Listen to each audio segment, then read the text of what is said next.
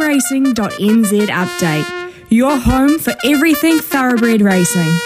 Visit loveracing.nz, racing's biggest fan.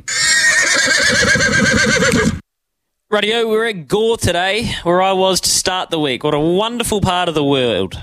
Just don't stay at Traffers Bar past dark was the tip going around. And a couple of tips for today. Well, I don't know if we'll be tipping this one out, but it's a nice enough little meet here.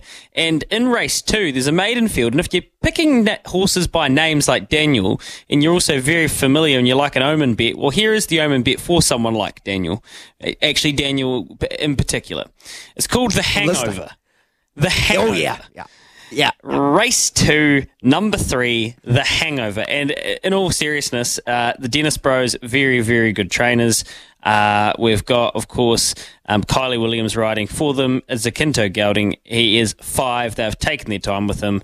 Um, he has trialed. He's won a local jump out. So there's money on, and the locals theoretically should be knowing. Uh, race seven, open handicap, and it's good to see Humbucker for Alice Winslow back at the races. Kylie Williams again takes the reins there. So nice to see Humbucker. And uh, I guess one each way bet if I was having one today would be Industrialist, race eight.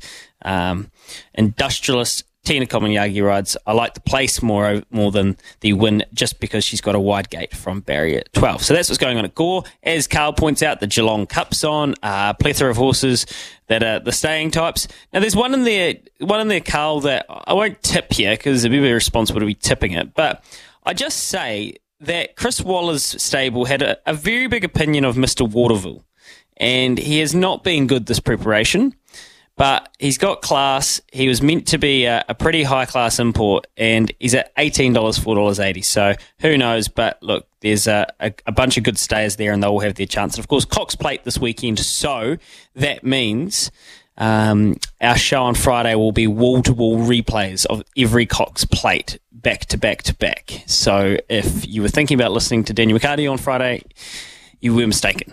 So that's loveracing.nz, and that is also a joke for those that couldn't quite grasp that one, Daniel.